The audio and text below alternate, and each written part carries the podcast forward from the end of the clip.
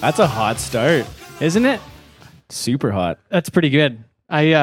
So we have a couple guests in studio today. This is our 50th episode. I thought it's a good song just for being, just 50th episodes. Here we go, right?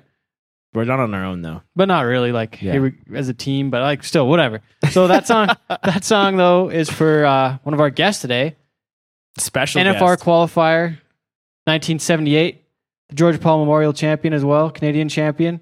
Mr. Don Johansson, shoot boss, selling son of a gun. Yeah, Don's here with us today. We got a pretty cool show for our 50th episode. But that song's for Don because he told me about a story. He'll maybe tell us a story on the show, maybe or not. I don't know what he wants to do. But that was a song that the Don, when we were in Grand Prairie this summer, mm-hmm. when they introduced Don, that was his song at the rodeo. It was pretty good. We've got another guest today in studio. We're at Smithfield Hats. This is the Smithfield Studios, a beautiful venue in Inglewood, in the conference room. We're having Calgary. We're having a pretty big show today. We got pizza. We had and beers, Inglewood pizza, Halloween candy. Yeah, all the good stuff. So in the Smithfield Studios, we've got 3-time Canadian champion. That's the 2011 and 2013 Canadian Pro Rodeo champion. And what year was it, Chad? That you won the PCB? I don't even know that. That was before my time. 2006. So he's the 3-time Canadian champion, Mr. Chad Besplug, the Calgary Stampede champion and CEO of Alpha Bull Inc. Yeah, 2012, the 100th Calgary Stampede bull riding champion, Mr. Chad Besplug, also in studio today. We're talking the 10 greatest bull riders in Canadian history. So we have a panel assembled in the Smithfield, a pretty qualified studios. Panel. Yeah, yeah. So we have 4 Canadian titles here in studio today. And 1 CCA title, that's worth it's a quarter of a point. It's something, right? Don has a CCA championship too. What year was that, Don? No, it was my brother Bruce. Oh, sorry. Won it. It was Bruce. Oh, yeah. Wacey had his stats. My facts are off. Not There's going to be. We're going to throw a lot of facts at you today because we have a whole. I've been working on this story about who the greatest bull riders in Canada. For a while now. For quite a while, it's been a couple years. How long ago did I send you this list the first time, Chad? Long time ago. I feel like this is something that's been battered around in trucks and locker rooms for decades now, hey? But never been officially announced, right? Nobody's ever given anybody a title saying these are the best guys ever. No, and quite often, I feel like quite often when, when a truckload will get their consensus together, it's more so based off of who they like the most. not necessarily who's actually the best, right? That's fair. And so this way, we kind of have this wouldn't be a truckload typically. I don't think any of us have ever really traveled together besides Don and I. We do our sales on the road, and Chad, I've traveled with you. I don't think we went to a couple rodeos together. One weekend maybe we went to a couple bull ridings. Remember Bonner and who's that Texas guy too? We went to Jared Craig and Tanner Byrne. That was that crew of us who went to Abbotsford one time, and I was just videotaping on my phone, but And then Wacey, you and I came back from PA once with Chad. With Chad? Yeah. I came back from PA with Chad one time. I was with you. Oh, we were all together. Oh, same time. And Crystal, too. Wasn't it? I don't remember. No, it was... Scott was with us, too. Or did I come back with you guys from Vermilion one time? I don't know. I forget. I don't know. Anyways, but it's fun. But the point is that this is a couple different generations of bull riders from different areas. Chad, you're from Claresholm. Don grew up in Strathmore. I'm from Drayton. Originally, and Wacey, you're from a lot of places in Saskatchewan. We'll just say Saskatchewan. And now living in Calgary. So we all got together here, and we're going to kind of converse and talk about who the greatest ever are. So where should we start? What do you guys think? Everybody name our favorite guy, or the best guy on 3. I don't know. There's a lot of them that are great guys. But, I go back just by looking at the Canadian standings, and, you've got Wilf Gurlitz. Yep. With 5 times Canadian champion from 1948 to 1955. Gid Garstead, 5-time Canadian champion from 1958 to 1966 and the NFR. And Leo Brown, 5-time Canadian champion, 1960 to 1968, made the NFR. And also he was the first bull rider to ride all 9 bulls at the NFR when it was a 9-header instead of a 10-header. And then you got John Dodds, 4-time Canadian champion, 69 to 77, and You made the NFR 3 times. And you got Brian Claypool, Canadian champion. And I believe Brian made the NFR at least 4 or 5 times. And then I had 2 that I found. 2? Oh, and then he made it 2 times? For Brian when I looked it up. I could be wrong, but I... Yeah, no, it could be right there because I didn't really look that up. I just remember Brian riding at the NFR. Rob Bell, 3-time Canadian champion, NFR. Greg Slosher, 3-time Canadian champion. And the funny part about all those guys, when you put it together... Their careers are all 7 or 8 years. One guy was 7, and the rest were all in 8 years. They and was on. Was that their entire career? Or was that when they won their titles? That's when they won their titles. Between 7 and 8 years. Yeah, one guy won it in 7 years. That would have been Wilf Gerlitz. The rest all won it in 8 years. Oh wow! Well, and then so it was something sort of interesting. And Chad, you won the Canadian 3 times. Yeah, so I did. Well, not in the CPRA. I won the PCB. So the PCB, when I won that. The year after, actually, it turned into PBR Canada. It was 05 you won it then. Because PBR Canada was 06 when Schiffner won it. That was his first title that he won. Yeah, you're probably right. Yeah. But anyway, yeah, I believe it was Nate Roy that won the first PBR Canada title. Or no, it was Schiffner. Was it Schiffner? Was 06, yeah. Okay, yeah. That history, I don't know that well. Matt Roy won the PCB one year too. But it was essentially was the same, well, it was the exact same events that eventually transferred over. So that year, I always go back to those...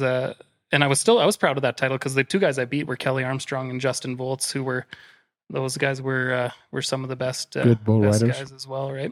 Mm-hmm. But yeah, like we were talking earlier, though, another guy we got to throw into that group of Canadian championships with more than 2 is Aaron Roy that won 3 PBR Canada titles. Yes. Well, and a couple guys that we haven't even mentioned yet are guys like Cody Snyder. He's a world champion. He won, and he has 1 Canadian title. Yeah. And whereas a guy like Daryl Mills has 2 Canadian titles, but won the world in '94 and was the reserve world champion in '93 by only $95. Yeah.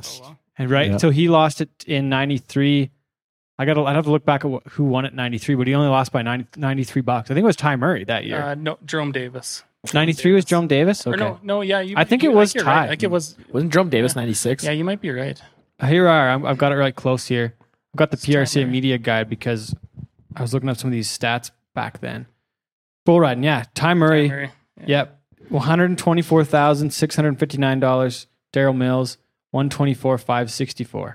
Yeah. So it was $95, and he won the average that same year, which so Chad, one thing we talked about at least a year ago when I was first building this list is we were going to make a point system on what all the different titles were worth and what the qualifications were worth. Don, we could hear you counting on your mic. I'm just getting these stats right now. He's about to take his boots off. You need your toes. I'm doing inventory here. Doing inventory? It's got a switch, just so you know. Just giving you a hard time. But so on that, the next commission check's going to be light, real light, a couple points off. Oh, geez. So we're going on this breakdown of the titles, and I had made this. I've totally made it up, but I said world titles are worth 100 points. I had the NFR average titles or a season leader worth 40 points. I had an NFR qualification at 20 points. You getting it all, Don? Yeah. And then we got a PBR World Finals qualification at 10 points. This is where it gets a little bit tough here. And then a Canadian title at 10. So I don't know if maybe a World Finals qualification should be worth more or making the NFR should be worth more. I think it depends on when that qualification came in. Yeah, it's going to start getting a little tricky, right? Yeah. Because I would say nowadays, for a Tanner Byrne and a Pozobon, those guys qualifying for national finals or even just winning a major. Yeah. That major has to be worth something too. Because I think to even get to where, it's so difficult to win one of those events. Winning one of those events is almost like winning the Calgary Stampede. Somebody's doing that every weekend almost, right? And it pays $30,000, right? That's one of the biggest victories in the whole sport to have a victory for $30,000. Well, in the majors, how many the majors times? Pay more than the Stampede. Yeah, they do. Yeah. You're right. And it's US dollars as well. Yeah. So that's a good call. I never thought about that either. When you look at those last Cowboy standing formats, they get on 6 or 7 bulls in a night. That's a Calgary in 2 days. Literally, basically. Yeah. Condensed, but I guess and that's when the Winston Tour, when they used to have that down there. I remember that the bull riders, they had the same sort of floor mat that they get on 2 bulls, and then you had to go on the short go, and you get on 4 to five bowls a day, and the guy just said no more. Holy. Yeah. So that was tough in the Winston Tour. And speaking of those checks, the biggest, correct me if I'm wrong, Don, but one of the biggest checks you ever won in your career was at the George Paul, the buckle you still wear it today. That was in 1978, and you won more there than you won at the NFR that year? Yes, 79. 79. At the NFR that year, I went in 15th, ended up at 7th, and I won, I think it was $5,800. At the NFR? Yeah. And I split around second. Yeah, I won Pendleton in 78, and it paid $1,850. Dang. And so, today's money, that was like, that would be still worth, would it be worth like, would it be comparative to 10 grand today, or what would that, how would that compare? It'd be similar then to what it pays now if you're... Yeah, it'd be similar because a lot of stuff like vehicles, I bought a brand new cargo van for $6,800. Yeah. And customized And it. What year was that? That would have been in 77. Brian Claypool told me to do that. He says that's how you meet the Cowboys, and it worked good because travel with you. I'd roll into a rodeo, and I had Bruce Ford traveling with me, or all the big names, and they'd introduce you to the judges. So they always thought, well, if you know these guys, you got to be a pretty good hand. Huh. That was Brian's idea. Always have a nice vehicle when you first crack out. And like we talked about, I had two NFRs for Brian, but then again with him, what age was he when they all passed away in the plane crash? Like that was the middle of their career, wasn't it? Yes. Oh yeah. You know, Gary Logan, all of them, but Brian was still in his prime. The year he didn't make the Canadian finals and the NFR is because he broke one of his fingers in his right hand, took the cast off too early, and he just couldn't keep his hand closed in the rope. Oh, wow. And that was, he would have been, what age would he be in? 25 when that happened? 26? No, Brian was a little older. He'd be about 28, I believe, right in there. Yeah. Really? But you won, when did you win your second Canadian title, Chad? You would have been probably 26 or 7 at the time in 2013? Yeah, I'd have been, 28. 28. Second Canadian or CPRA title. Yeah, I was 28. So 26 on the first one there, and then 28 second time. So he could have had a couple more NFRs in him. Like he's a guy who passed away in the middle of it. Really. Yeah, he did. And those are a few guys that we have to give an honorable mention to at this. Brian could have been a guy to finish in our top 10. Another one would have been Ty Pozzebon. He could have easily been in this top 10 list. I think he passed away at 27. Was he 27? I don't know. It would be 26. 20 years older than I am. A year older than you are? Yeah, I turned 27 this year. So 25 would have been right then, yeah. We should get our numbers down better before we do this. Yeah. There's a lot of numbers to think of, though. Well, too many numbers. So Ty was another one. Glenn Keeley went down in the absolute prime of his career. Somebody else that could have been on the list if they would have had a full career. So you know what's crazy about that, though, is Daryl Mills. I believe he was 23 when he retired. His goal, 23 years old? His goal with riding bulls was to win a world title, and when he never got on another bull after he won it. No way. Yeah. I believe it was 23, but we could... we're going to call him later and ask him. Yeah. So I didn't know he'd won 2 as well, so that's got to put him... 2 Canadian titles. That's got to put him over Cody right there. So what can we say... How much does Cody have? Does he have any? I believe just one. Yeah. But Cody has some other cool stuff. Like Cody has the highest... 4 times at the NFR. ...recorded ride in Canada... what about Stampede titles? Do we know what if either of those have any of those? Hold on, let me do some research. You guys go ahead for a while. I'm gonna get these numbers down. Really putting us on the spot. Well, then how do you so when you break down the generational wise, how do you compare our generation to the past generations? Where do you draw comparison that way? Because we talked earlier, the bulls are so much different. And in my way of looking at it, back when we rode, we had ranked bulls, just as and bad bulls, 15X jaws, broke 11 guys' jaws, you know what I mean? But we just didn't have as many of them. Where nowadays, you get guys, when you walk into that arena when you're a bull rider, 9 times out of 10, you've got that rank win. Vold always had 2 rank wins. Every contractor had 2, 1 or 2, and or 3 or 4, Stan Vern Franklin, he had a good pen back in those days, with Gringo, Fort Worth, Tall Texan, there was a few, but there just wasn't as many of them. And then it dropped down quite a bit. Then you were getting on a bull, it was probably a 19 bull. So if anybody fell off those two rank ones, then you could win it easy peasy on a nice 19 pointer. Yeah, 19, 20 pointer. That's the difference that I see. That, but like being a bull rider today, when you walk in there, that arena, your chances are you're getting on a rank son of a gun. Especially at the highest level. Yeah. You're getting on those 22, 23 point bulls like week in and week out.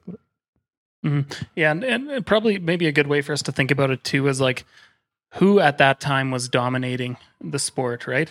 Like with Donnie Gay, with his string of world titles, there wasn't a PBR. It was just that the PRCA that all the best guys were riding in. And the guy dominated that whole time, man. It's like, it's tough to compare anybody to that. But then if you take a Justin McBride who won the world 2 or 3 times, who, man, he rode bulls like Donnie's 95 point ride at the NFR. He rode bulls like that every weekend. Yeah. But you know, if we're looking at domination within your era, mm-hmm. man, it's like there's some of these guys that really stand out. Yeah. Right? So I'm looking at the Canadian or the Calgary Stampede past champions, and neither Cody Snyder or Daryl Mills won in Calgary in the bull riding. I didn't look at the steer riding, but that shouldn't really count on what we're doing. No. So neither have a Calgary Stampede title. So I think based on just what's going on here, we can name Daryl number one. We can all agree that Daryl would be the best if he retired in his prime at 23 years old. He's got a accomplishment base, like accomplishment yeah. base yeah. still. But did he ride the rankest bulls? Like, can we say? I mean, how do we say this otherwise? How do we name it? But how do we dispute that he's not number one? How many times did Daryl go to the PBR finals? The PBR, I don't know if he did go because he was a founding member of the PBR, and I don't have the record that far back. We'd have to ask him because I think the world finals the first year they had it was 93, I believe. Yeah, 93, okay, 94. Yeah. So we'll have to ask. He retired in 93, yeah. right? I think we better just should we just call him up right now? First, but do yes. we? Or do we don't want to name him number one yet, or do we? We got to hear Cody's rebuttal, yeah. I believe. Yeah. Okay. So should we call Daryl first or call him next? Let's call Cody or Daryl first. Call Daryl first. Yeah. So we're not going to say he's the best, but we're going to get some more info. Then we'll maybe call him back, and if we decide he's number one, we got to congratulate him, don't we? Like that should be the deal, right? So when does a guy like Dakota Buttar come into this conversation? I think that we have to have that and like maybe the 100th episode because he's got 2 Canadian titles. He's been the PBR finals, going to be four times. Time now. So if we go on this base, he's got 40 points in world finals by the end of this year, and he'll have another 20. So he's got 60 points. And based on my list here, number 10 is still 10th place is already 80 points. Okay, based on what I built here, so he wouldn't have qualified yet. No, see, that makes sense. And maybe a cool conversation to have too, like is we should define what best is, right? So accomplishment wise, that's what we're doing right now. Mm-hmm. But then we also could have the conversation over, you know, if we're taking this group of 20 or 30 of the rankest guys we can think of and putting them head to head for 10 days in a row, mm-hmm. like who's actually going to come out on top in that situation, right? Where Dakota, then that's where a situation where Dakota is like, man, that's like a number 1 or 2 guy, right? Yeah. Part of why I think. One of the reasons why I have Daryl ranked so high is because, you know, in 93 he lost by $95 to Ty Murray. He rode against Jim Sharp.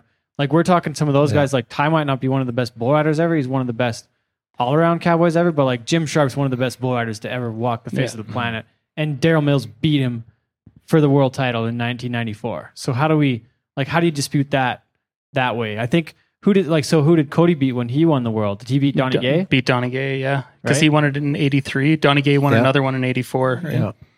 So that's impressive, too. That's pretty cool, yeah. I don't know. I didn't see many videos of Cody riding. I didn't But I did see a bunch of Daryl. Daryl was rank as shit. Yeah, your bull's good, yeah. So 94, Daryl beat Scott Mendez was 2nd place. Jerome Davis was 3rd. Clint Bronger was 4th. Adriano Marias was 5th. Ted Nuce is 6th. Ty Murray's 8th, Owen Washburn's 9th, Scott Bredding is 10th.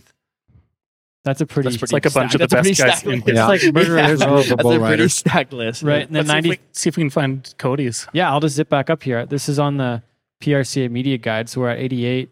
Seriously, going to be tough. Edelman, Jim Sharp, in there. Too. Yeah, it's going to be 84. Okay, here we are at 83. So Cody Snyder, number one, he won it with $73,000. 73,772. Lonnie Wyatt was 2nd with $72,291. Number 3 is Bobby Delvecchio. Number 4 is Ricky Lindsay Jr. 5 is John Davis. 6, Charlie Sampson. 7, Marty Stainer. Then you got Ted Nuce, Wacey Cathey, Dan Lowry, Dale Johansson, your brother Don. So that's who Cody beat that year. So it wasn't Don. It wasn't Donnie Gay. He must have got hurt that year. Donnie Gay was Donnie would be done by then. Really?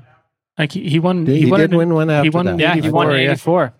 Must have been hurt though. And then Cody finished sixth in 1984. So, and Tough Hedeman finished 10th in 1984. A couple more stats there. So, I don't know. I'm not sure. I think you got to go with Daryl because he won the average the year before, 93 too. Mm-hmm. And this we're talking like if you said he retired at 23, how do you dispute that he's not number one? I think. Yeah, I mean, isn't there? We should ask Daryl when we talk to him too. But I don't want to get this wrong. But I believe there's like a story where he either that year or the year before he broke his riding hand and taught himself to ride with his other hand for a portion of the year. I don't want to get that wrong, so we better ask. Let's just call him right now. We better just do this off the bat. I had mentioned to him earlier that we would be giving him a shout. So just ask him about his riding hand. Something I know something happened with that. Yeah. He's told us some stories. Well, we're all here. Okay, here we go. Will he answer? Yeah. Hello. Oh, Daryl. Yeah. Hey, it's Ted Stoven calling you back. How are you? I'm very well, thank you. Can you hear me all right? We're just we're here at the hat shop. We got Chad and Don and Wacey and a few people all listening in. So I've got you through a speaker. I just want to make sure you can hear us all right. Yeah? Perfect. So we're building this list of the 10 greatest bull riders ever from Canada, and right now we're trying to decide if you're number one. We need your sales pitch now. Yeah. So Chad, sorry, go ahead, Daryl. If you were going on years of competition and number of rides, I probably wouldn't stand a chance. But based on titles, you're really hard to put anywhere but number one from what we've decided. With the world title in 94 and finishing second by only $95 to Ty Murray in 1993 and winning the average in 93, 2 Canadian titles, 3 times the NFR, PBR Ring of Honor member. We and Chad was telling us that you retired when you were like 23 years old. Is that correct, or when did you finish your career? I'd have to do the math. I think I was 23 or 24. Yes, born in 68. Crap. 68 to 93. So maybe 20. What's the math on that? Is that 25? I'm not a math guy. I need to take my boots off. 8 to 3 sounds like 25. Yeah. That, but still. Okay. Or 20, maybe 24 in a bit. I'm 24.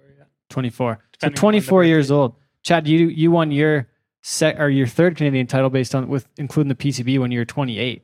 So imagine 2 years before you were 26, you would have had one. And going to the NFR was never something you did. You went to the PBR World Finals.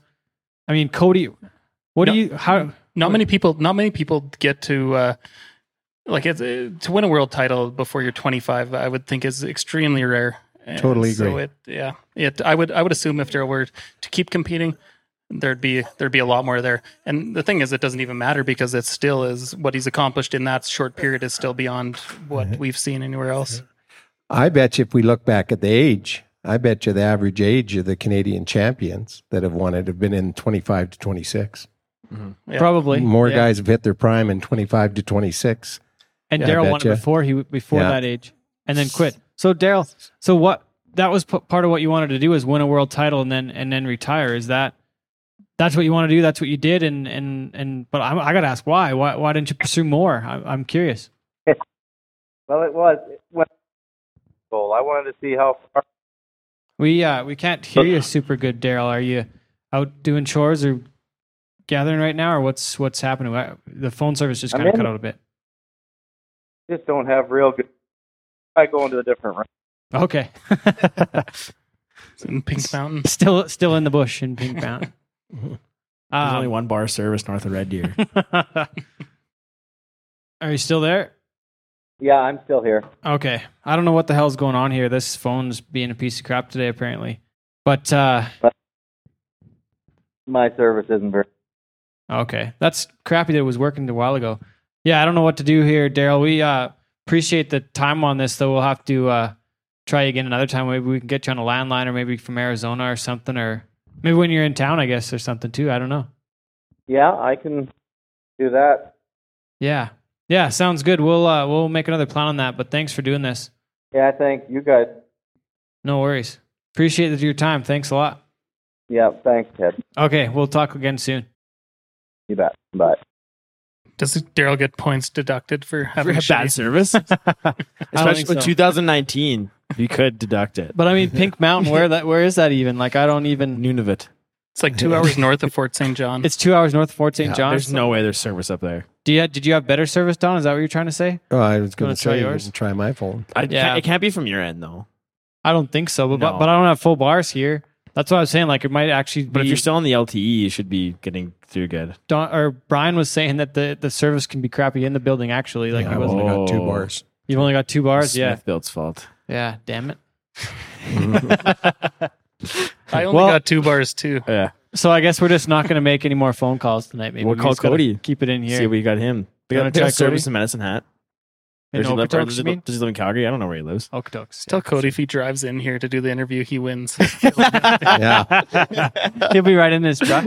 Everybody between Okotoks and here, heads up. Yeah. So how do we dispute that though? Like Daryl, like he retired when he's 24 years old and he is a world champion and he had to extend it a year. Like he obviously doesn't sound like he wanted to ride bulls that bad anyways, really, to retire at that point, or was it just... Well, what do you think? I think Daryl had the ranch up there, his grandfather's ranch and stuff. Yeah, and everything. And it's a time in life where he's got to make that decision if he takes it over or whatever. Oh, okay, and that might add a part of it, and so there's usually something else, that comes along. Really. And I know my brother Dale, he quit early too because of the fact that he had that chance to buy that business. He had to either buy it or lose it. And really? Yeah. So I have him really high up on my list. I have him tied points wise. I have him tied, or I have him one behind right here. I have him number 6 right now, Dale, with four NFRs. He and Cody have qualified for the NFR more than any other Canadian bull riders. They both have those 4 qualifications. Dale also won Calgary twice, and he has 2 Canadian championships. So technically, I have him in based on my point structure at 100 points for the 6th best ever from Canada. That's what I have. I don't know. Yeah. We've got to maybe go back through our list here some more, but that's there's a lot to talk about here. We've already got a half an hour recorded. Yeah. When it comes to Calgary, is it different back when it was like an open, like anybody could enter, to now where it's an invitational? Does that add or subtract any value? You had to beat more guys then, probably. You don't have only had to beat 19 other guys right now. I would say, in my opinion, it's way harder now, though, because back then, in my opinion, there's still like those top few that are going to win everything, where the way it is now, they're pulling guys from the PRCA, pulling guys from the PBR, pulling the best. You're only riding against the best guys now, where before it could be, you could be riding against just some kind of circuit rider. What do you think, Don? You had something to say there. Well, when I look back at it, and you look at the final 4 guys that were riding for the 50,000, if you look at all the names in there, yeah, they're just like the names at the NFR or the PBR or whatever. It's the same as now. You're right. It was the best guys. Sure, there might have been a lot of guys in there during the start of the week, yeah, but they got weeded out. But when it come down to the final 4, there's maybe one person did get in, But it's still the top guys. Yeah, that's still most of the top guys. But with the PBR and the PRCA right now, you're getting all the top guys. But back then, all the top guys were in the PRCA or the CPRA. Yeah, so it's similar. Yeah. It really shouldn't be much different. Yeah. Okay. So going from there, like, do you guys agree? Is it Daryl? Like, how do we dispute that? I think that it is Daryl. Yeah. For number 1. It seems that way. I mean, here's the other thing, I guess, that we can consider too is like, is a man's like influence on the sport, which, if you consider that, then you also have to consider like what Cody's done for bull riding, gaining its independence in Canada with Cody Snyder's bull bustings, all that. Yeah. Now, I know that has nothing to do with the actual riding, but definitely has something to do with that the name or the man behind that, right? Well, I agree, and that brings up another point where with another guy we were going to bring here tonight is Scott Schiffner. How do you leave him out on a question of the greatest bull riders ever from Canada, where he has 4 PBR World Finals qualifications, so I gave him 40 points there. But are those actual qualifications, or is that qualifying high in Canada? And I don't know that. We'd have to confirm on that, because otherwise he has 20 points for 2 Canadian titles, 1 PBR Canadian title. So he's got 30 points there basically, and then 17 CFRs. But how do you? Yeah. I didn't even get into the CFRs because I had it all mapped out otherwise. Well, but how do you leave him out of that? That's an insane accomplishment. Yeah, 17, right? That's worth something. Yeah. You had 10 and he beat your record, right, Don? 9, yeah. You had 9 and he has 17, almost double. I know. And that's to me is worth something there too. Yeah, but how do you rank it? He's Cal Ripken in Canada. Yeah, for sure. That's going to be tough to beat. Like 17, geez, 17 that won't years. Happen. Will it ever? Yeah, no, it won't happen at all. I don't think. There's no way. No, I totally agree. But with Scott too, he never made the NFR either. So is that something? He's one of the greatest ever in Canada, but is he the greatest ever in the greatest Canadian ever in the world? Yeah, that's more what we're.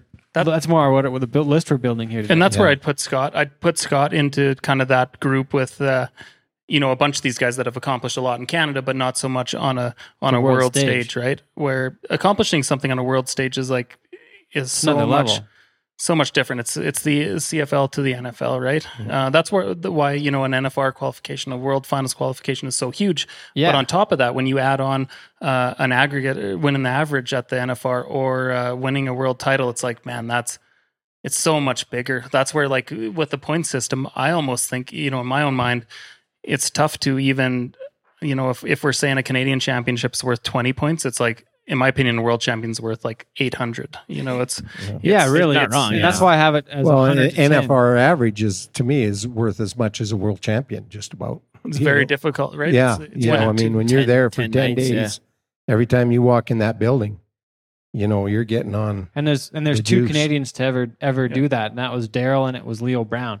And so with this list I have on the points, because I was trying to do with it, and with as a journalist, I was trying to make it as a objective thing where I'm not putting any personal bias into it. I'm just saying these are the titles they won. This is the the best way that I can do it to where everyone has a fair shot to be in their certain spots. But it's not me saying this guy did anything, because Cody's done incredible things for the sport in Canada. How do we measure that? How do we rank him further ahead of Daryl as a bull rider when Daryl retired at 24 years old? Yeah, I think you're right. I think we take that right out of it. I think we take Toby's. It's got to be. I would love to do that. It's got to be riding. You can't quantify that stuff outside. And not to get off topic, but another guy we got to mention too, Wade Joyle.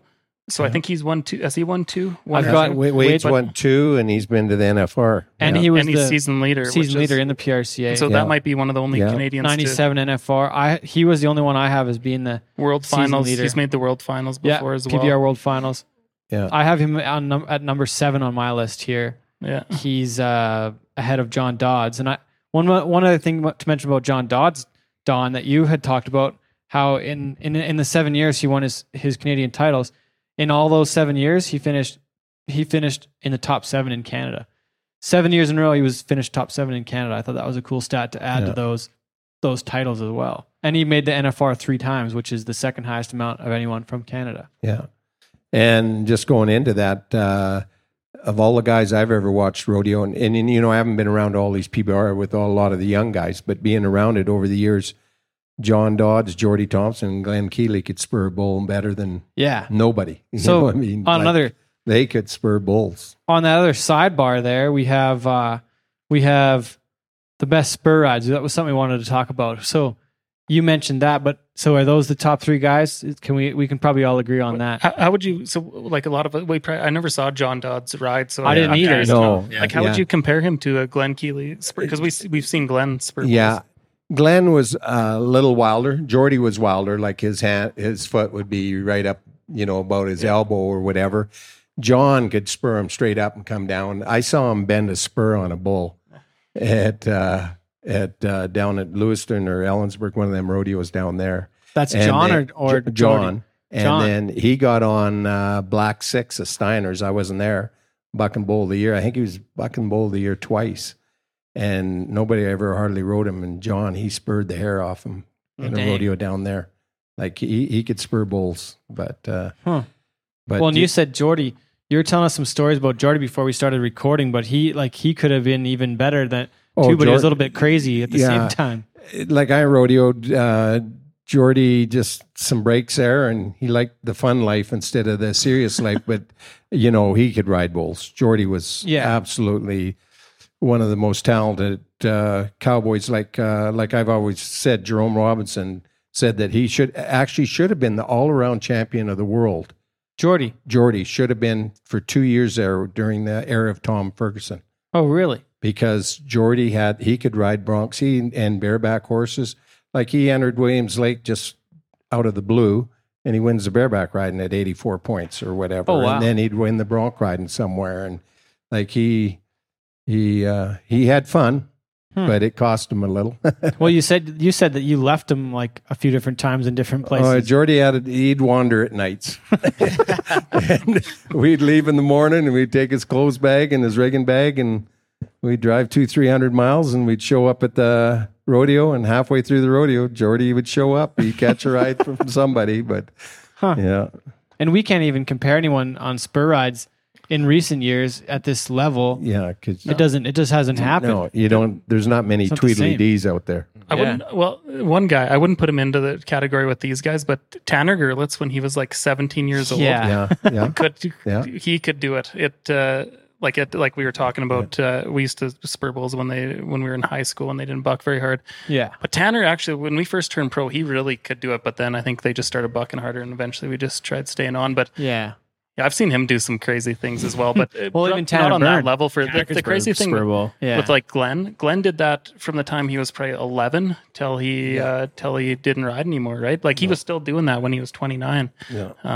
And that's kind of that's an impressive thing. Yeah. And it bucked him off a few bulls because of it too. Yeah, definitely. But I feel like, and I guess you would know those other two, but I know with Glenn, it almost became like part of his persona where it's like, if he could do it, then he had to do it. Even if it was like you say, was going to cost him something. Yeah. It was like, I can do this. I'm going to do it. And that was Jordy's attitude. Same thing. Yeah. Which is cool. And like it's such a, I mean, he'd kick a foot.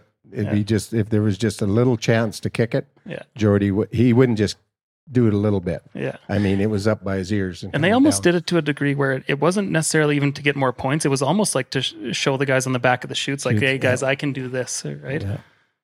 You guys can't do this. Yeah. So moving forward here, we've got Daryl number one. I think we can all agree on that. Number two has got to be Cody. He's the only other Canadian to win a world title. Should we try getting him on the phone too to break the news, or is he going to be mad? I'd love to hear what he has to say about that. Okay. So hopefully the phone service has improved. We should maybe plan this though. Should we tell him like we've decided he's number two first? It's the first thing you say to him. Actually, Chad, you tell him he's 11th. We thought you'd come in higher than that. Yeah. So we crunched the numbers, and you just outside the top 10. We're going to put him in here. Just missed it. So he knows you talked to him a little bit earlier, Chad, so we're going to call him off my phone. We'll all try. I didn't say anything to him, though. I just said, hey, we're debating who the best Canadian ever is. We'll see if you answer my phone call. He's been stewing for the last hour. Do you think he has a landline? I wonder if it's our phone that's crappy, though. I think he is in his 50s, so he might. Are you going to put on Black Betty? Good chance. Is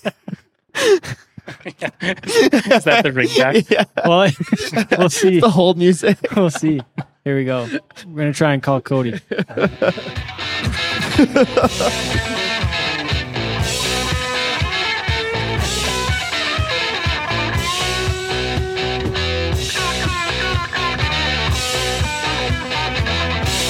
Classic ring back tone. Yeah.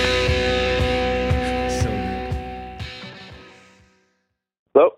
Hey, it's Ted Stoven calling. How are you tonight?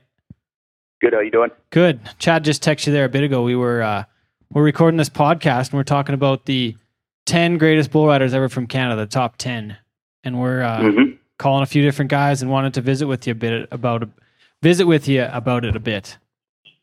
Sure. On our list so far, Cody, we kind of made a list based on who our top guys are based on titles and whatnot. So far, we're kind of trying to make it objective on what was won and not. We're trying to make it that way, and we've got Daryl Mills first, and we're trying to figure out the rest of the list right now. We got you ranked number 2 right now. I wanted to see what you thought about that, though, and just if you know, we're trying to dispute everything and see if maybe you should be number one. Are we talking now? Yeah, we're talking now. Yeah. Yeah, no, you know, I mean, there's, I mean, you can, I guess you can flip coins in some things. I mean, I don't know. I had some great years, you know, and I don't think there's ever been anybody that else besides me that I can remember that was ever in the lead for the world and for most of the whole year. You know, most guys who went to the finals, I don't even know where Daryl went in there when he won the world. I don't think he was, I think he was quite a ways from first. He won a whole pile at the NFR, you know, I mean, so, you know, I take, there's a lot of things with that I'd take into account. I mean, I went into the NFR in 87 and fourth as well. So, I mean, you know, I was near the top for a whole year, a couple of times. Well, and you won, you made 4 NFRs, which is also the most that out of any Canadian. You and Dale Johansson, Don Johansson's with us here today as well. But you two have the most of anyone with qualifying for the NFR. But one thing we had on Daryl was that he won the NFR average title, which we gave him points for on that. And he also has 2 Canadian titles. But and he also retired at the, you know, what could say is the peak of his career. He was only 24, 25 years old when he retired. Mm-hmm. How many more titles could we maybe have won? Another thing we thought of. And that's one thing we didn't talk about with Cody though, which we got to point out is Cody also had a career-ending injury early. Wrist injury, correct? Yeah, and you were how old were you? Were you 25 or 26, Cody? When I broke my wrist? Yeah, like when that because that's basically what ended your career, yeah, right? Yeah, like that was 20. I was 24. That was 1987. So I was 24 or 25. That thing. I mean it. You know, that, I mean, I don't even want to go into that, what that cost me, but it was what it was. But yeah, it was, you know, I mean, but I didn't quit going either. I mean, I kept on going, you know, but it was just, it was a pretty tough injury to ride with. That was the factor though, that slowed things down for sure. Well, yeah, you know, I ended up in with a busted wrist. I ran up in the top 20 a couple of times after that. I mean, I still got close, but it was just a bad injury that I couldn't stay. I lost all my consistency. You know, that was the toughest part of it. Yeah, and another one of Cody's pros, if we're doing pros and cons here, is his 95-point ride, which still is the highest scored ride in Canada. In Canadian history ever, yeah. Yeah, you know, and I'll tell you that another thing that I've added up here several years ago, I was 90 plus 18 times in my career. So, and there was, you know, half or more of those was in the U.S. too. So, you know, I was a lot of points, a lot of times. I mean, that was the thing. I mean, you know, riding bulls and riding rank bulls, and that was what some of us could do. And, you know, like Dale rode rank bulls all the time. Dan Lowry, you know, there's some guys that could ride bulls that, and you know, and riding them when it counted was that's the main thing. And I'll tell you, Daryl Mills could ride. And, you know, I mean, that guy was ultra sticky, and I'd like to have seen him stay around a lot more. I'm sure he could have won a lot more, I would think, but you know, that was what he chose, and that he chose to step away from it. What Donnie would be the only guy that was around at this time. Did you see Cody's 95-point ride at the Canadian? Was that the Canadian finals? Yeah, right? It was on great. Confusion. Yeah, it was North a great Cop bull ride. Yeah. Oh, it was on Confusion too. Yeah, so that's a legit. That's a legit score. Yeah. Oh yeah. No, for sure. That bull bucked. Who else would be on your list, Cody? We talked about it a while ago. On who would be in your top 10, maybe who would be your top 5 across all generations up until in today? Canada? Yeah, the best Canadian bull riders ever, the top 5. Your top 5, who would you put in there? You know, I mean, like I'd say, you know, me and Daryl, and then I looked at, you know, guys, my biggest is making the NFR, and how many, like making the NFR is a feat in itself. And there's some guys that you know who they are that tried, went a whole year and stayed healthy and couldn't make it. The NFR guys who've won the Canadian Championship several times. And like Dale in his day was as sticky as anybody walked. I mean, that guy never hit the ground. He made the finals 4 times. You know, Dan Lowry, you think of him. So he made it in 83. And then I think he came back in like 1992 or something and made it again, like 10 years later. You know, that's huge to make the NFR more than once. You know, he made it a couple of times, and you know, that's a big deal. I mean, and that's what I look at is like Don was one of them. Like Don made the NFR, plus he won the Canadian. I mean, making the NFR, that's in my books, that's a big deal. And you look at how long it was in there between when Jordan Hanson made it a couple years ago. It was like 10 years since somebody made it. Like it's hard. 16 years, 01 to 17. It was 16 years in between. I think like that 15 years. Yeah. I mean, that speaks in itself. I mean, we can sit and go around and round about a lot of things, but like the CFR has never been really that hard to make. I mean, it was what it was, but you know, the NFR to get on the trail and go, and especially in the day when, you know, you had to get on the road and go, and you had to stay on a lot, and you had to win a lot of money and you had to be very consistent. That still never changed now. I mean, Jordan Hanson is as consistent as anybody we've got up here, or probably the best right now, in my opinion. And that guy goes, and he goes hard, and he wins when he needs to, and he's qualifying for the NFR, and that's a big feat. Well, and what Cody, what you're talking about too is like, and this is where we were talking, where at some point, like probably in the late 90s, it became just as prestigious to make the PBR World Finals as the NFR. But before the PBR existed, qualifying for the NFR 4 times back then is so much different than either of those right now. That's basically right now is you're getting a top 15 in the world against the very best guys in the world. So even if nowadays we just put that into the prism of the PBR World Finals, to get 4 top 15s for a Canadian to do that, well, we've never seen that before, right? Like that's incredibly hard to do. We've hardly ever seen that. I think Aaron Roy might be the only Canadian recently that's had a top 15 in the PBR. Tanner Byrne, he finished 8th in 2015. Yeah, so that's incredible. So when these guys are doing that more than once, like that's you know, that's kind of a feat that we didn't really discuss in this. Well, you know, and that's the thing. It's hard, guys, to put that into context, because all we are really looking at is the NFR. But, you know, guys, like you said, making the PBR finals, but the PBR finals, I mean, what is it, 35, 40 guys? I mean, it's not real hard. But when you're going there in the top 5 or 10 or 15, like I think Aaron, I'm not sure how many, you know, there's another dude that's really sticky. Yeah. Eight you know, I mean, you put that into context of where they end up at the end of the year and before the end of the finals and everything. I mean, there's a lot of merit in that as well. One person I forgot to mention that I have number 3 on this list that I wrote a while ago, but it was Leo Brown. He was the other guy between you, Dale, and Leo are the only ones that have qualified for the NFR 4 times. He also won the average at the NFR, and he was a 5-time Canadian champion. So I have him number 3, and Calgary Stampede champion. And he won the Calgary Stampede, Don says. So, well, yeah, Don, and don't forget about our hero Johnny Dodds. I mean, I got him right on my list. I got him right at he was regarded as. Yeah. I mean, them guys in the U.S. were plumb scared of John Dodds when he showed up. I mean, that guy. Yeah.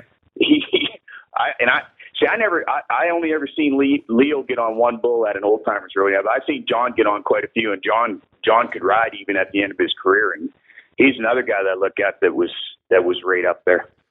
Yeah, and I had him right on my list too, Cody. Yeah, he was up there. What? And just a quick question.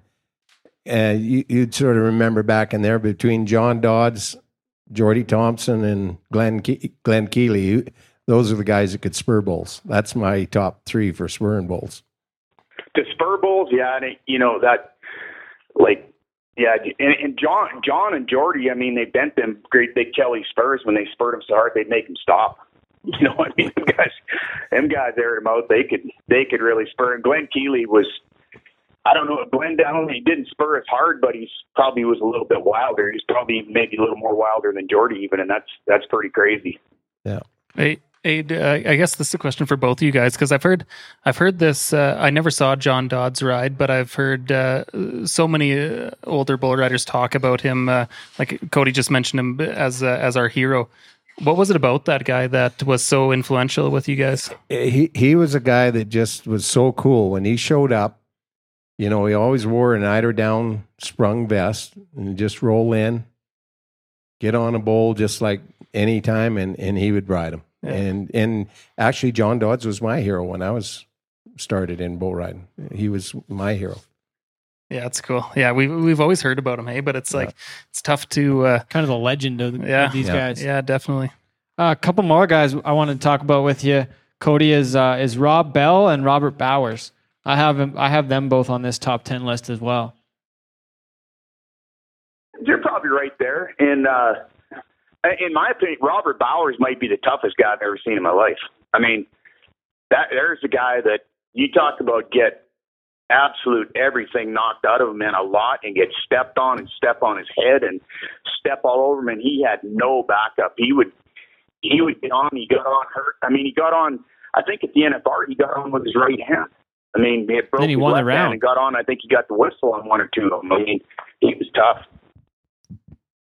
And then Rob Bell, like on this list of mine, based on accomplishments, titles, qualifications, I've got Rob Bell right up there at number 4.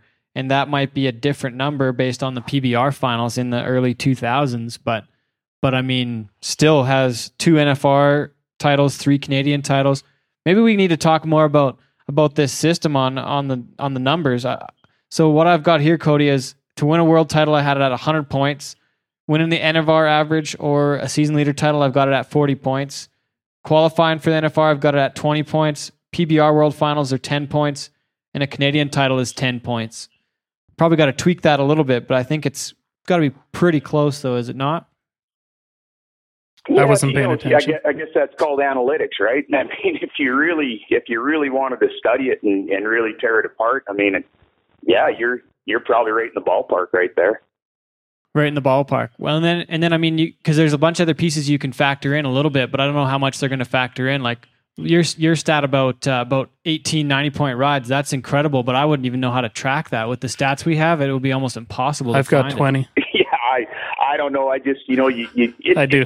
It's just all stuff that you know, I've talked to guys about over the years. You know what I mean? We've, you know, you're sitting around and talking about bull riding and talking about rodeoing and stuff, and somebody will say, how many 90-point rides were you? And it's a bunch, but that, what does it mean? I mean, I don't know. It's at the end of the day, I guess you probably where your analytics would get to is exactly what you said.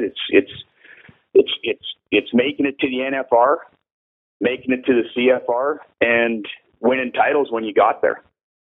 And you know, there's debates of, you know, how many guys look at Denny Flynn. I mean, how great that Denny rode, but he lost to Donnie by under $200 twice. Well, I don't know how you rate that. I mean, sure, I know he didn't go to near as many rodeos, and he didn't, but Donnie had that extra that it took to win it. And I guess how do you? I mean, I seen Denny ride lots, and Denny was.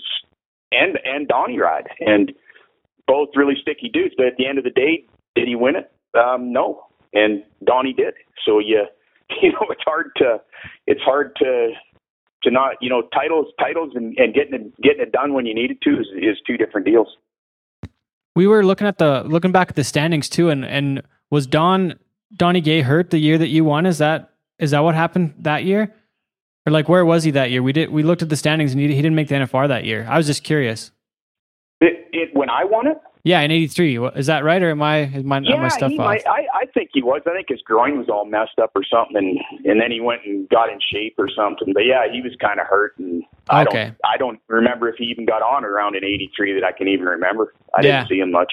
Well, because we saw that he won it in 84, so we just weren't. Yeah. We were kind of curious, but yeah, he went and he. Yeah, he was all there. That guy, he tried harder than, I mean, them gold buckles was everything to him, and yeah, he had a lot of trying, and he could ride. Who would have been another guy during that time, Cody? Like with you winning in 83, was it Charles Sampson won in 82, and then I think Ted Nuce in 85, Donnie in 84? Who, like, out of those guys, who was kind of the guy other than Donnie Gay that you would have looked at as like the toughest guy of that era or those few years there? You know, I think, in my opinion, a guy who's really underrated is Ted Nuce. I mean, Ted won the world. You know, he went to the NFR 14 times. I mean, I don't know. He just never was kind of looked at as and wasn't regarded and as I guess at that. I guess everybody kind of looked at LeFew all the time because he was California and whatever. But Ted Nuce is a bad dude. He very, very seldom got bucked off. He was hard to get on the ground and stay that consistent for that many years. And I don't know if he ever did get hurt. I mean, he quit because he got too old. You know, he never quit because he had to. Ted stayed healthy, and you know, and that guy would go to he'd go to 200 rodeos a year every year for 10 years straight. It's crazy. Yeah, that is 14 world or 14 NFR. That's insane. Yeah, he doesn't even. I think Wacey Cathey has the record, right? With 16. I think Jerome Robinson's got to be right in there too. I think Jerome might have been about 14 too. Like, yeah, you can look that up, and I think somebody was fifth. I think Wacey might have been 15 or something. But I mean, they're, you know, it's right there. Yeah.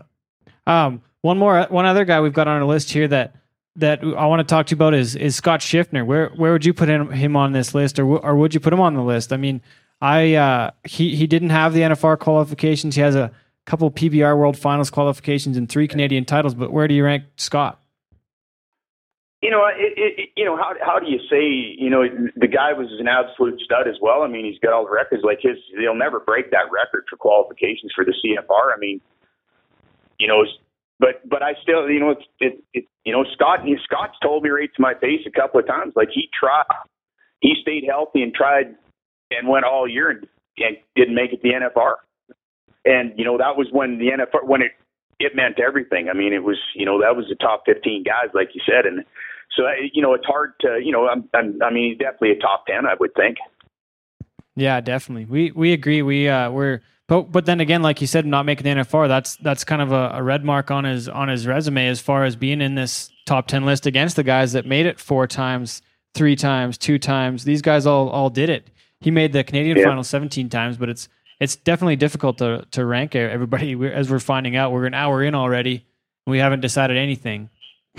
Yeah, you know that. Another thing we're talking. Sorry, Cody. Them NFR qualification. I mean, that was a big deal, and you know, it's so hard. You know, now when you bring Aaron Roy into the picture, you know, there's a guy. I mean, he rode great. I mean, he would have rode if the PBR wouldn't have been around, and he would have rodeoed. He'd have won everything rodeoing. But and he, you know, I mean, the guy rode as good as anybody up here for years and years. I mean, it's really tough. I mean, it's all analytics, and it's kind of, I don't know. It's really, really hard to come up with a formula, I would guess, that is scientific, or however you want to say it. I mean, it's still going to be some based on opinion. And I, you know, we were talking to, like, there might be 2 different metrics, right? There's a lifetime accomplishment award, but then also, like, another conversation I do want to have, and I don't know if tonight's the right time for it, but is if today we're taking our, you know, the 10 best guys that can win on any given Sunday and putting them head to head 10 days in a row, who's gonna come out on top? And that's basically saying who could ride the rank as well. So that's kind of like taking the American equivalent, or the PBR's equivalent of, like, a Troy Dunn won 1 world title in the PBR, but might be like the rankest guy ever. If you're talking like somebody who's going to ride 95 pointers on any given Sunday, you're getting into a whole different can of worms now. If you're starting to talk that, you know, you got to look at Terry Don West. Yeah. Tough Hedeman was, you know, I mean, you're Jim Sharp in his day.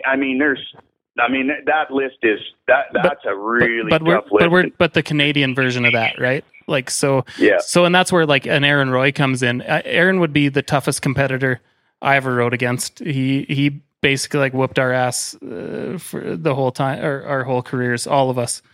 Scott, Tyler, myself, all of us. He was he'd have been considered, over that course, or our, you know, 7 or 8 good years, he, as much as we maybe wouldn't admit it, he would have been, you know, in the back of my head, the best guy, toughest guy. Yeah.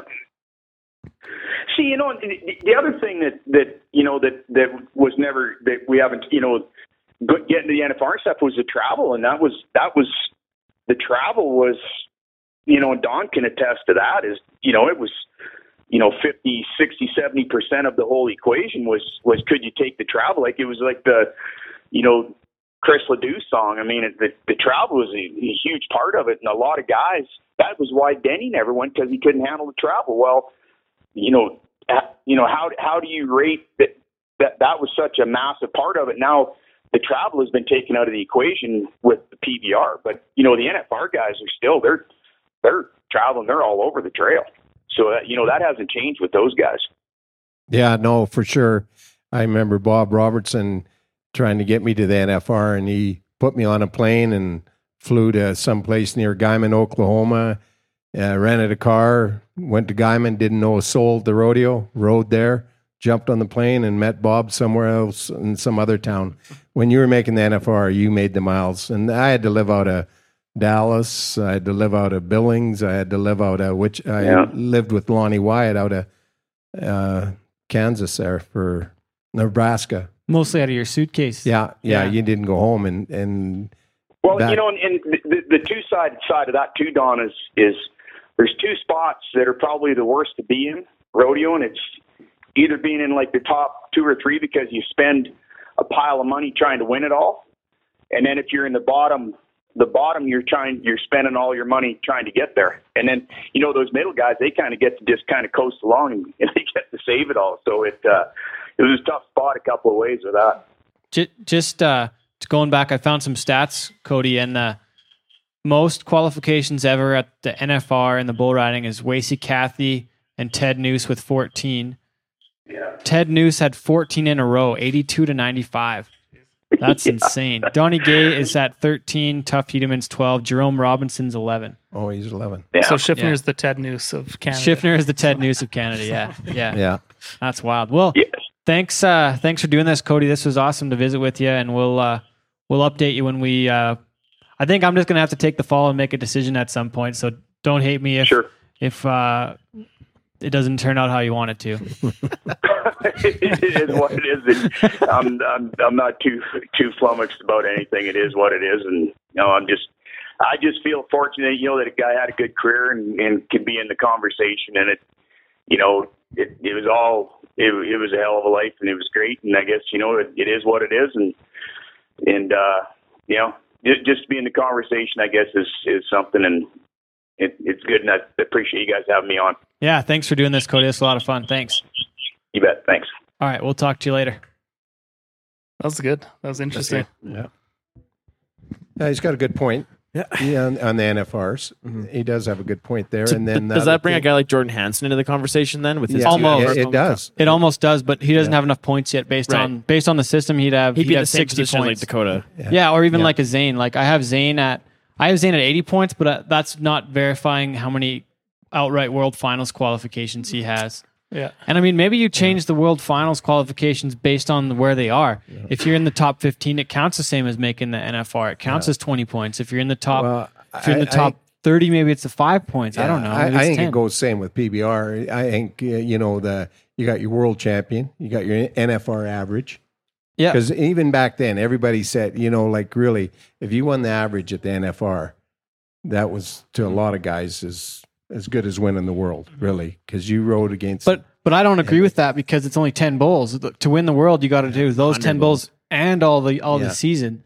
But then again, that's tough when you got a guy like Donnie Gay goes to 200 rodeos. Probably what Donnie's talking about too, and this is where I put stress on the championships is, and I get what you're talking about with that average title, is like there is a certain amount of guys that can be really good throughout the course of a year when there's not all the pressure and all the spotlight on them. Yeah. When you get to the NFR or to the Canadian Finals or to the Calgary Stampede, when it's all on, there's some guys that just can't make that work. Can step up to that level. Yeah. That can win the Canadian, can win the NFR. And then you got qualifications to NFR. And that same point system would go with the PBR. You got your PBR champion, your PBR average champion, and your qualifications for the PBR. And we only have, in Canada, we only have the qualifications. We don't have a world champion. We don't have a No. A PBR World Finals champion. So, we have a couple event champions. But your qualifications for the PBR Finals in the top 15 or whatever, or say 20 or whatever you figure it out, should be the same as a qualification for the NFR. But is that the case? Because are the best guys all in the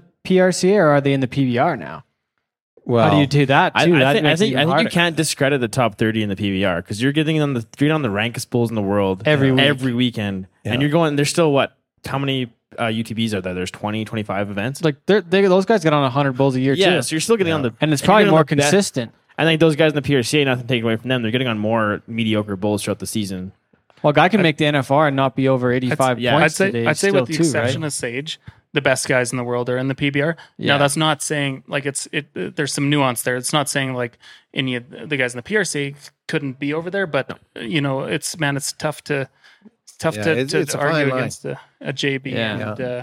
And, so guys like Jess and those guys riding 60% against the best bulls. Against those best bulls, yeah. They're I seen a stat today. Jess has rode 16 of the 18 top bulls in the world this season. Oh wow! And Leme's got 12 90-point rides just this season. Yeah. This is insane. Yeah. So do we want to even keep working on this list? We've already got an hour worth of show here. Yeah. Do you guys want to do a part two? You need to do a part two. Really do. Well, I'm going to write the story. We got to get to the bottom of this. Got to get to the bottom of this because I think I'm going to write one and put it out there, and then we'll get some more feedback. I agree with Daryl at number one. We'll do a draft. So. Yeah.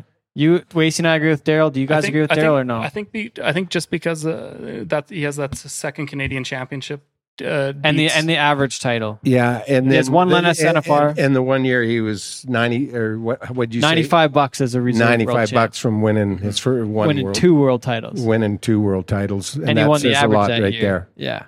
So Daryl number one, Cody number two. Do we say Leo Brown number three? 5 Canadian titles, 4 NFRs. And an NFR average, that's tough to dispute as well. Yeah, that's a pretty hard one to beat. He's not a world champion, but he's almost got as many points as Cody with that NFR average title and the 5 Canadian titles. Yeah. So Leo Brown, number 3. I've got Rob Bell, number 4.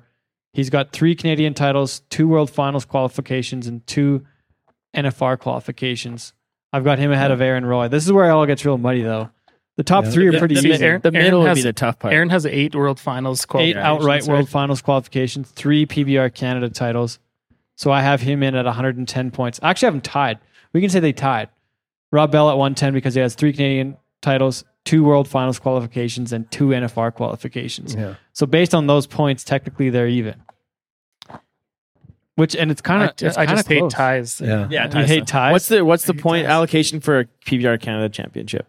10 points. It's the same as a Canadian Pro Rodeo title. Okay. I have them ranked the same. I think that's fair. Close as you can do. 20 points to make the NFR and 10 points to make the PBR World Final. So I'm actually, it's actually less. I put it as less, which Aaron, you could actually probably bump him up because he had there was 4 years in a row where he qualified for the PBR World Finals in the short round. 4 years in a row.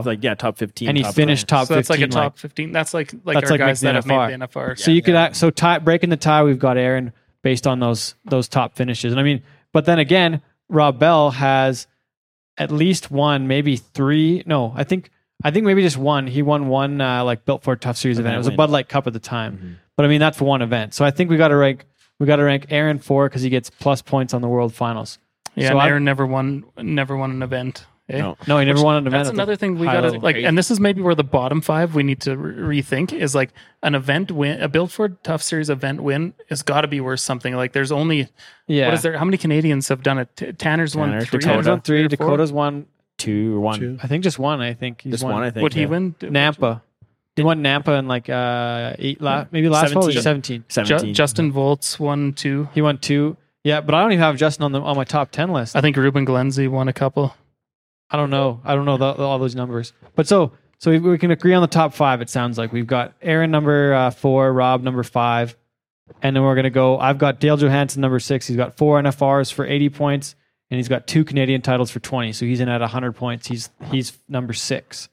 Then I go down to number 7. I've got Wade Joyal. Got a PBR Finals qualification, a PRCA Season Leader qualification, and a 97 NFR qualification. So he's got 20... And 1 Canadian title?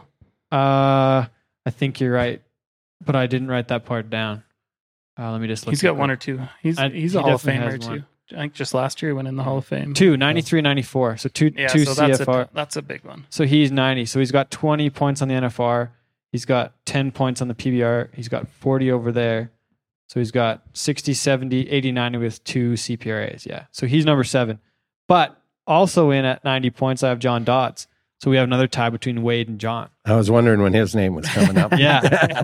So do we rank those two with 3 Canadian titles for John, 3 NFRs, and his 7 years in a row he was the top 7. They both have the 90 points. Yeah. And you know, you look at these Ford build tough events, you know, they're no different than winning Cheyenne. Yeah, they're just, you know, really back in that day, you won Houston. You know what I mean? Or if you won Calgary, you know what I mean? Like, those are basically based on the same, really. It's one event, you know, but it doesn't rank up to the qualifying for those finals. We're putting a lot of weight to those finals. On what? On... You know, like for John making the NFR 3 times, like that's where the majority of the points come from. Yeah. I could put a point number on one title, but how do I put a point total on... I could put a point total on Calgary, maybe. It's tough to factor those in much, really. Yeah. I guess Donnie's seen both of them. Donnie's the only guy. We should let Donnie make the call. Tiebreaker. Well, I'll make a call between Aaron and Rob if you guys want. We already decided on Aaron over Rob. Yeah. Okay. You got next. You got John in there, and I've got John and Wade at both basically tied for 7. So we got to break the tie. Tied for 7th. Yep. Thanks. I'd probably, Wade made... He made all 3. He made the PBR finals as well. And he was the season leader. That might be the kicker there, is that he won the season leader in the PRCA. Yeah. Be close, him and John Dodge. Yeah. How do we break the tie or no? We don't have to. I think that's for round 2, because that's for round 2. I'll tell you what, you have to break the tie tonight. You know what? It's happening. It's happening. You can't be too nice, Don. Yeah. Well... Geez, I'll tell you, it's John Dodds is one hell of a bull rider in the NFR, and he rode rank bulls down there. And you know, even Cody said it. He was a bull rider. And nothing against Wade, and he's a hell of a bull rider himself. But like John. I'd have to say John would over the years. Sounds like John over long period of time. John was. It would be. I'd have to say John Dodds. So we're gonna go. John breaks the tie. He's number 7. And we're going to go number 8 with Wade Joyelle. Okay. Now, number 9 and 10. What are we going to do here? Sorry. No, you go ahead. So I'm still looking at Donnie's list here. And I mean, it's tough to ignore Wilf Gerlitz and Git Garstad with 5 Canadian championships. Well, right? and one thing about Wilf is he had 3 all-around titles too. That doesn't really count. Yeah, but this is bull riding though. Then you open up a can of worms if you start doing that. I'm just throwing a curveball at you. But Git Garstad, I don't know how many times Git Garstad qualified for the NFR. Only one time? Yep. But it is one. He won 5 Canadians. But based on my point system, those guys only made 50 points. So 10th place right now I have at 80 points. Yeah. So even though they won 5 Canadian titles, I don't even have them on my list. Agree. You stay true to your point system. You can't. Yeah, I can't. If we can't go away from that unless we're going to change the point system. The points, but so go back to the point system. So those 10 points for a Canadian title. Okay, but so no points for Canadian qualification. Points start with Canadian title basically, and that's the lowest grade. Yeah. Although I have Schiffner in based on his CFRs, I gave him points on the CFRs at 1.2. Well, we can't. We can't give him points. Yeah, you have to give CFR qualifications points. And we got to find out with Schiffner the qualification. I guess we haven't allocated any points for PBR World Finals. They're in here to get him to 80 points. We gotta figure out if he made it or if it was through the Canadian. This doesn't exist anymore, but they used to invite the top 2 Canadians to the World Finals, which wasn't really a qualification. If they got to ride the first 2 rounds, if they didn't, I should be able to figure it out on Pro Bull Stat, shouldn't I? Because if you had 5 outs at the World Finals, that would make it. But the tough thing is, it used to be 8. The tough thing, like you say, is it's almost like there should be a special circumstances category because, I mean, when we're looking at the whole scheme of things, it's tough to ignore that those 17 qualifications. Well, Scott won Calgary twice too, right? 17 qualifications worth. Yeah. It's worth something, right? Like that's worth like a bonus points of some sort, right? That's how I factored in. Like it had to be worth something. Do you have Stampede titles on your points list? I don't. But that, he has two of those as well. In that case, though, like if we're making special categories, and I'm just trying to be objective here because, well, yeah, Scott is our friend as well, right? Mm-hmm. We're journalists. Yes. There almost should be one for Cody as well in that if we're using that same metric with his 95-point ride being a record, right? Like it's guys that ride. We know how hard it is to be 90. And you saw that ride like that. Just saying like that capability to make like one of the top rides in history is still probably, hold to this day with like with how ranked the bulls are and how good the riders are. Like there's like for it to still hold up this day is pretty amazing. I've got 2014 for Schiffner. He was a representative. He got on two bulls at the World Finals. So that would be, but I mean, I still only have the World Finals at 10 points. So that might be, maybe the bottom end is 10 points. Maybe I wouldn't count that if it's a qualification. She'd have to be in the top 30 or 35. So that docks him down to be a qualification. That docks him down to 70 points then on my system here. So we're getting pretty far along here and we're diving pretty deep. Bonus minutes on the epi. We're at 50th episode bonus minutes. One. So we got but I've got Robert Bowers at 80 legit points here, based on the 99 PBR World Finals, 3 NFRs. And making all 3 in one year is another special note, and he's a Canadian champion as well. So you've got 10 points on the PBR finals, 60 points on the NFRs, and 10 points for the Canadian championship. So he's got 80 points. So he technically should be 9 based on the legitimate points. Yeah. But then if you take off Schiffner, I think he actually did well. But I mean, if we take off a couple of those, then he's going to be down to 60. He's still going to be right there with he's still going to be 10th. So that's going to end up being. He's still going to pass Wilf and Gid and have at least 60 points to break the tie. So then Schiffner's 10th. That's where we finish it. And that's without CFR bonus points. Without CFR points, right? So what are the 40, points 20, for 20. Because his would be the same as a bunch of ours. 2010. Yeah. So he's got 2 Canadian titles for 20 points. He's got 1 PBR Canada title for 10 points. So that gets him to 30. And then he's got 3 World Finals, gets him to 60. If they all count, but I got to go back further to figure that out. Let's check that. Las Vegas. If they don't count, I've got 1 World Finals and 3 Canadians, so I might take Scott. But you've got 40. Chad's 10. You've got 40 and a Calgary Stampede title. You don't get past 50 to get past Wilf and Gid though. There's points for Calgary Stampede. Was there? We don't have any Calgary Stampede points. Yeah. 2008. I've got Schiffner going to 3 rounds at the World Finals. So that must mean does that mean he qualified and then got hurt? What do we think? It would have been when it was still 8 bulls, wasn't it? So did he just go to the first weekend then? Is that another Canadian? Probably, yeah. It would have been another invite. Yeah. So that's another dock on him, so he's down to 50 as well. It's probably going to be like we were talking about, it's probably going to be Wilf and Gid, which is tough to when you're looking at 5 Canadian titles, it's like, geez, that's more than double what anybody a bunch of these other guys did, right? Yeah. And then no disrespect for either one of them. They were great bull riders. But then again, back then, too, they probably only had 14 bull riders all year. Mm-hmm. Oh, there wasn't as many? Yeah, there wasn't as many. Oh, so is it as much of a deal? And, I've seen pictures and stuff like Harry Volz had. They've had, again, same story. They, they had some ranked bulls, but just not as many of them. 2 or 3 or... And the same, and I know what you mean by that, but at the same token, like every generation, we just get that much more exposure, that much more help. Yeah. There's that many more, older guys that are helping the younger generation come up. Where when I look at those guys too, and I think about this quite often, I wonder, how much help did they actually have getting into that sport? It's probably incredible. Did.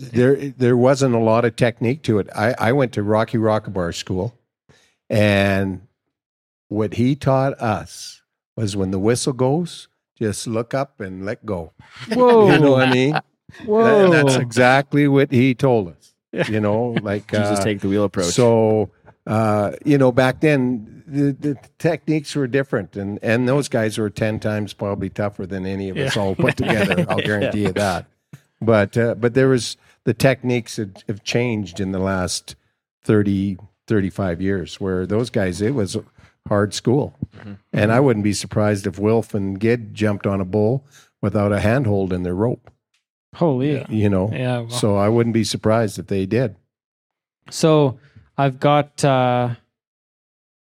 I've also got Dan Lowry in at 50 points, though, because he's got 2 NFRs and a Canadian title. So he would be grouped in with Wilf and Gid on at 50 points. And that's another guy Cody mentioned, too, about being a ranked bull rider, hey? Yeah, so, and he was over. I'd like to know when Dan retired, like when he won his Canadian. Actually, when I won my Canadian, I had to ride my bull, and he had to ride his, and we both rode, but I beat him. And 10 years later, Dan won his first Canadian champion. No way. We had it, So how old was he, or were you guys at that? How old were you when you won? I was 26, I believe I was. When I won 10 years. So he was third? And we were both fighting for it. If I bucked off and he rode, and he was second last out, and he rode, I think he rode a Ranklin of Franklin's, was 90 points or 91, and I rode Boggy Creek for 88. Wow. And I won it because I rode.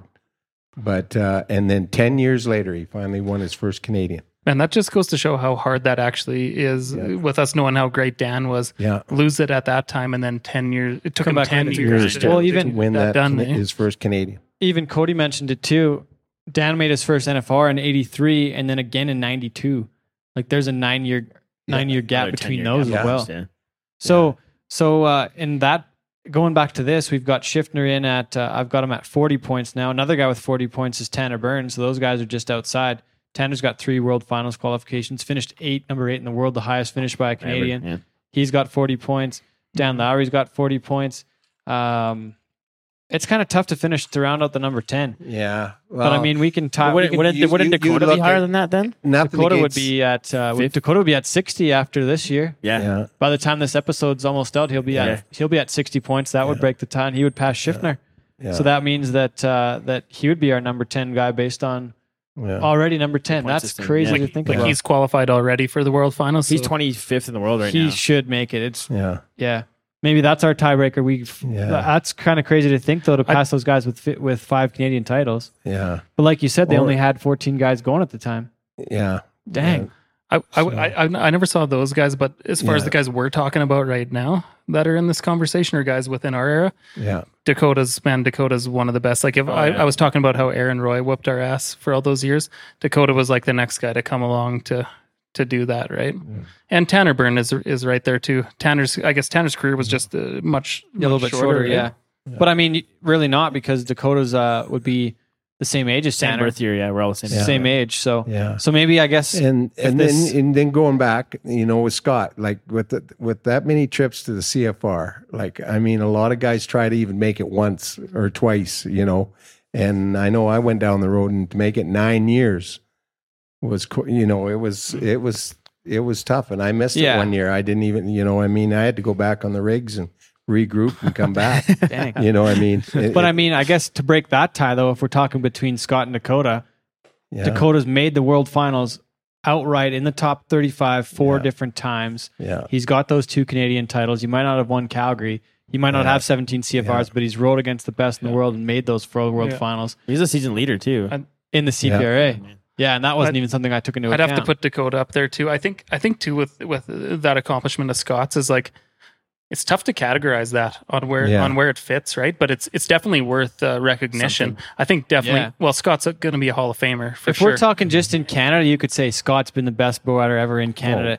Canada, right? Like if we're just talking within the Canadian borders, he's the best. Yeah. He's won the most money. Another thing about Aaron Roy, he's won $1 million. Like You could change the numbers on different things. He won $1 million just in the PBR. Schiffner's won $1 million in his career, and the numbers are different. You could compare back to your time and Dale's time and Cody's time, Daryl's time. Like those guys won a lot of money in their career too. Mm-hmm. But I mean that's something we can't really count into it. But I think that's what we end up at. Dakota Buttar's number 10 based on this point system. That's actually what happens. So. Next time we should just debate who our favorite. We didn't call 10. Scott tonight. We didn't call Scott. He never texted me back though, or he didn't, or maybe I missed it. I don't know. But he's going to be. He might be. We gotta get Scott in the room for the next time so we can plead his case like Cody did. Yeah. He might not be that impressed that we didn't put him on the list. And Cody would be actually. That'd be a good debate.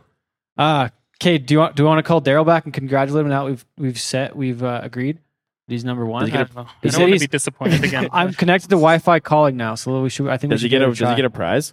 I don't know. Send him a T-shirt for. We should send him 10% off. Yeah. Send him an invoice with it. Okay, I'm calling Daryl one more time. Send a care on delivery.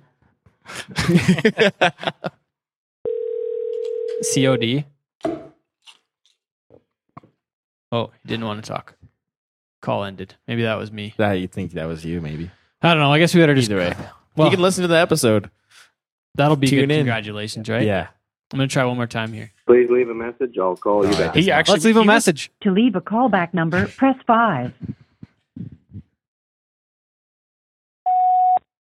Hey, Daryl, it's Ted Wacey. Oh, he's answering now. We're going to leave a message. Hey, Daryl. Yeah. Okay, we got you one more time. How's this? Can you hear me better this time? Yeah, you're clear so far. This is looking promising. Well, that's better. Yeah, much better. Okay, so we've decided that you're number one. You're the greatest ever. You're the greatest boarder ever from Canada. Congratulations. Well, that's quite an honor. I'm very, very excited. We Chad's laughing right now. I don't get what's funny. No, I'm just the way I the way you presented it was funny. Pretty anticlimactic. Yeah. Like, hey, so you're the best ever. Congrats, man. I didn't know how to do it any different. That's what we decided though. So. What? I couldn't understand what you said there. Sorry. Oh, our apologies. We were just saying that we want to congratulate you on the title that we've just decided. So, Ted'll send you a buckle. I don't know about that. Yeah. His budget. Yeah. But thanks for answering the call here, though, Daryl. So it sounds like we might not have great service again. Yeah. No. It's pretty interesting. I'm glad you guys have done all that. It's interesting to hear, and I never got to know a lot of in Canada. I met him later. Donnie was one, lots of them. I was never up as a kid, so I didn't get that. The only talk when I was growing up was an old NFR video or something, and that's kind of where I had to idolize myself. Well, and you were saying too, we kind of got broken up last time, but you were saying that you actually retired, you know, you were 24 years old and that was your last bull ride was after that. And you had to extend it a year because the year before you lost the title by $95 to Ty Murray.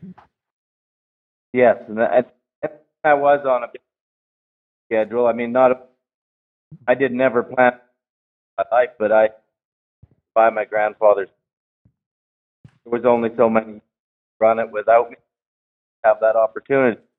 I always had that.